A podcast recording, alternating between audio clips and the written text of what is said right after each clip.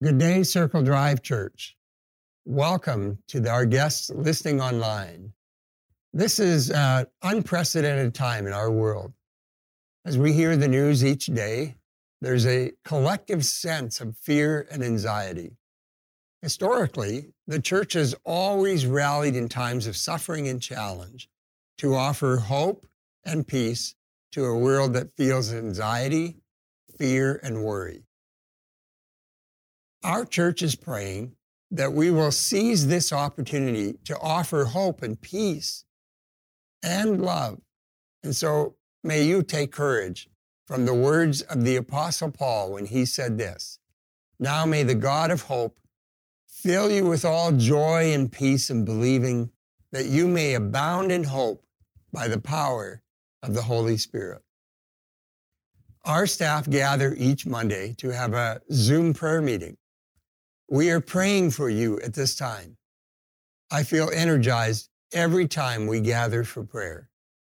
Check out our prayer line on our screen now because our prayer team is ready to pray for you. Some of our circle groups are making use of Zoom to stay connected. In this time of social distance, we don't want you to feel isolation. And parents, this is new territory for you too with the school closings. Please make use of our kids' resources online as well. Our team led us in the song this morning that affirmed we were lost without hope, with no place to begin. Your love made a way for mercy to come in when death was arrested and my life began. What a great song of affirmation. Well, today is Resurrection Sunday, and I want to talk to you about why Christians believe in the resurrection. It was uh, not really Jesus' teaching or his miracles or tricks, depending on how you interpret them. It was the resurrection that convinced people and is convincing ever since. To be clear, we do not believe that Jesus rose from the dead because the Bible tells us so. It is way, way better than that and more substantial. We believe the resurrection because first century eyewitness accounts, like Matthew, documented the life and resurrection of Jesus. And we believe because a Greek named Mark, a friend of Peter, got Peter's story out of Peter and concluded in the first century that Peter was telling the truth and Jesus actually rose from the dead. And we believe because a Greek doctor named Luke traveled around the area of Judea with the Apostle Paul and came to the con- conclusion that he had met enough people who saw the resurrected Jesus. Luke wrote the account in the Gospel of Luke, and he writes what he calls an orderly account of the events that took place. And we believe because Peter and the two letters he left in the first century church declared Jesus Christ rose from the dead. And we believe Jesus rose from the dead because James the brother of Jesus, concluded his brother was God. We often ask the question around here what would your brother have to do to convince you he was God? Growing up, James did not believe Jesus was God. And when Jesus was doing his earthly ministry, he was unimpressed with his message or his tricks. But James shows up as the pastor of the church in Jerusalem and was later stoned to death because he would not succumb to the traditional religion. Mm-hmm. James insists that his brother was crucified and rose from the dead and was in fact God. And then we believe because the Apostle Paul stepped onto the pages of history as someone who is committed to doing away with the church and later became convinced Jesus actually rose from the dead in addition to his personal revelation, he spent time with Peter and Andrew and James and John and James, the brother of Jesus. We believe also because the Apostle Paul stepped onto the pages of history as someone who is committed to doing away with the church. And later he became convinced Jesus actually rose from the dead. In addition to his personal revelation, he spent time with Peter and Andrew, James and John, and then James, the brother of Jesus. And then we believe because of John's witness. John witnesses both the crucifixion and the resurrection. Well, John expected a Messiah to be a king. Like all the disciples, he was an, in, an unbeliever, rather, after Jesus was killed on the cross. And then he saw Jesus alive after and became a believer all over again because of the resurrection of Jesus Christ. These extraordinarily brave men documented what they saw, what they heard, and what they heard from other witnesses who had seen the resurrected Jesus. These documents were collected and protected, and many years later, they were compi- compiled and put into a volume we call the Bible. Long before there was a Bible, there were men who were witnesses of and friends of witnesses of the resurrection of Jesus. The story of Jesus was not worth telling apart from the resurrection. And that is why you should take this account so seriously. They write themselves into the story not as heroes, but as doubters. They expected Jesus to stay dead. They were not around the grave counting down Easter morning 10, 9, 8. In fact, nobody was around the tomb because those devoted to Jesus thought they had been fooled. He was not who they he claimed to be. They, he was not the Messiah. They waited hundreds of years and then put to death. John writes of the disappointing moment in John 19, verses 16 to 18. It says, Finally, Pilate handed him over to be crucified. So the soldiers took charge of Jesus.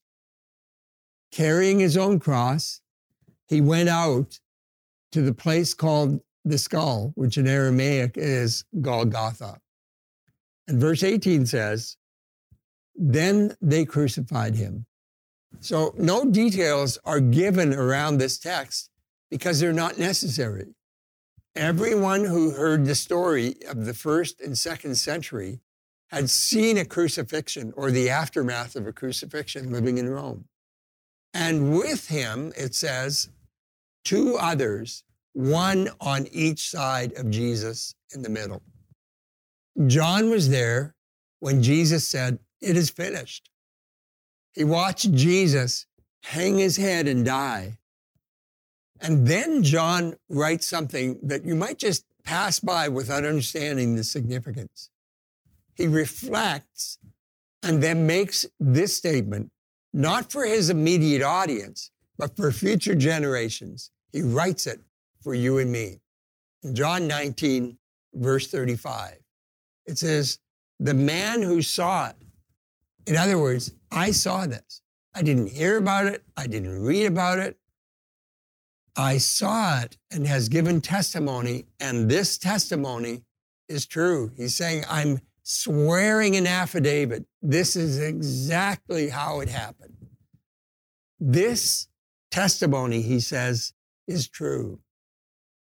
He knows that he tells the truth and he testifies so that, and it, it's like he's he's at this point, and John reaches throughout the ages and then just grabs each of us by the shoulders and looks us in the eyes. And he says, My testimony is true. And I testify so that you also, like me, the eyewitness, even though you were not there, you may also believe. To which we say, Well, that's easy, John. So far, so good.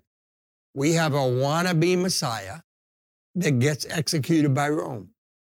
To which John would say, No, no, no, no. It's it it it happened. Look what happened next. I was there for the next part and I saw it all. And in John 19, verse 38, it begins. Later, Joseph of Arimathea, uh, there, there's so much detail here with specific names. He asked Pilate for the body. Why? Because you couldn't bury a crucified body unless you had to bribe someone. The centurion, or in this case, Pilate. And it says, Now Joseph was a disciple of Jesus, but secretly because he feared the Jewish leaders. With Pilate's permission, he came and he took the body away. And verse 39 says, he was accompanied by Nicodemus, the man who earlier had visited Jesus. Nicodemus brought a mixture of myrrh and aloes, about 75 pounds. This mixture was common in that day for the purpose of embalming a dead body. Why? Because these men expected Jesus to do what all dead men always do they stay dead. So, verse 40 says, taking Jesus' body, the two of them wrapped it with spices in strips of linen. This was in accordance to the Jewish burial customs. So, this was John's way of remembering oh, yeah, there'll be people who read this in the future who will not be Jewish and need to know our customs. So, in verse 41, he says, At the place where Jesus was crucified, there was a garden, and in that garden, a new tomb which no one had been laid. Because it was the Jewish day of preparation, and since the tomb was nearby, they laid Jesus there. This was a way of saying they were in a hurry. The sun was about to set. And once the sun sets, the Sabbath begins, and none of this work would be lawful or legal. So they hurried to prepare Jesus' body for burial. They put him in the tomb, and then the slaves rolled the stone in front of it. They all left. John, along with Peter and perhaps some others, but for sure John and Peter, disappear into the city as well. Uh, we don't know what they did that night, but I surmise what they talked about all night. They probably discussed how the last three years of their life was a waste of time. We don't know what they did on the Saturday night or all day Saturday. Then John tells us in John chapter 20, verse 1 early on the first day of the week, when it was still dark, Mary Magdalene went to the tomb and saw that the stone had been removed from the entrance. So she came running to Simon Peter and the other disciples, the one whom Jesus loved. Now, assuming that the disciples were asleep, they were awakened by the banging of the door. And at first they thought maybe this was the Roman soldiers. And then they came out of their fog and concluded, no, nah, the Roman soldiers would just kick the door in and come in. So they went to the door, they opened the door, and Mary Magdalene is standing there and she's sobbing. So they barely understand her. And Mary said, They've taken away the Lord out of the tomb, and we don't know where they have put him. So here, Mary is not assuming resurrection. Her natural instincts are someone stole the body. So John writes that while they had been hiding all night and all day, now they felt an urgency. So verse 3 says So Peter and the other disciples started for the tomb. Both were running, but the other disciple outran John, uh, outran Peter rather, and reached the tomb first. Verse five. He bent over and looked in at the strips of linen lying there. And I'll be honest here, but I did not go in. So why didn't he go in? Well, it was dark, and he's confused as all of Jesus' followers were on the first Easter morning. Then his friend, his friend Peter caught up, and it says in verse 6 Then Simon Peter came along behind him and went straight into the tomb. Now, John records they saw the strangest thing. They did not expect to see it. Because when someone steals the body, they take the body and they take everything with it. It says, he saw the strips of linen lying there. In verse 7, as well as the cloth that had been wrapped around Jesus' head. The cloth had been lying in its place, separate from the linen. So, this is John's way of saying this wasn't a mess or a rush job. Thieves would not take time to do to disembalm the body. Then John musters the courage to go inside. Verse 8 says, Finally, the other disciple who had reached the tomb first also went inside, and he saw and he believed. In that moment, it dawned on John that we don't know where Jesus is, but clearly he has risen from the dead. He said, I saw him crucified. I saw him die. I saw him embalmed. I saw him buried. And now he's risen. And everything lines up for John. Then Peter and John and others would eventually see Jesus alive from the dead and have conversations. In fact, Jesus appeared to all the disciples at once at their circle group meeting. And then John gives detail of Jesus' first encounter with Thomas. So, verse uh, chapter 20, verse 24, it says, Now Thomas, also known as Didymus, one of the twelve, was not with the disciples when Jesus came. So he wasn't there the first time when Jesus appeared to the, to the other 10. In verse 25, it says, So the other disciples told him, We have seen the Lord. And I'm sure Thomas, you know, he heard of other sightings of Jesus in the area as the news was circulating through the region. But Thomas felt like he had just spent three years of his life chasing a false Messiah. And he's not going to spend the rest of his life chasing a ghost. And so he says, But he said unto them, Unless I see the nail marks in his hands and put my finger where the nails were and put my hand into his side, I will not believe. So he's saying, you know, guys, I like being with you. I like spending time and hanging out. But I'm not going to spend the rest of my life talking about a dead man. And who could blame him? Who would want to do that with their life? So, verse 26, it says this A week later, his disciples were in the house again, and Thomas was with him. And John is saying, I know this is odd, but this is what happened. Though the doors were locked, Jesus came in and stood among them and said, Peace be with you. Well, of course, Jesus would say that because it'd be like us. If we were in a locked room, we'd be scared to death if somebody showed up. Then Jesus looks over at Thomas, and in verse 27, he says, then he said to Thomas, Put your finger here and see my hands. Reach out your hand and put it in my st- side. Stop doubting and believe. So, verse 28 says, Thomas said to him, My Lord and my God.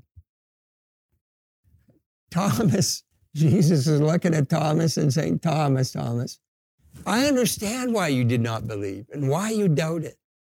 Thomas, you were like the, rest of them because they all doubted. and they did not believe.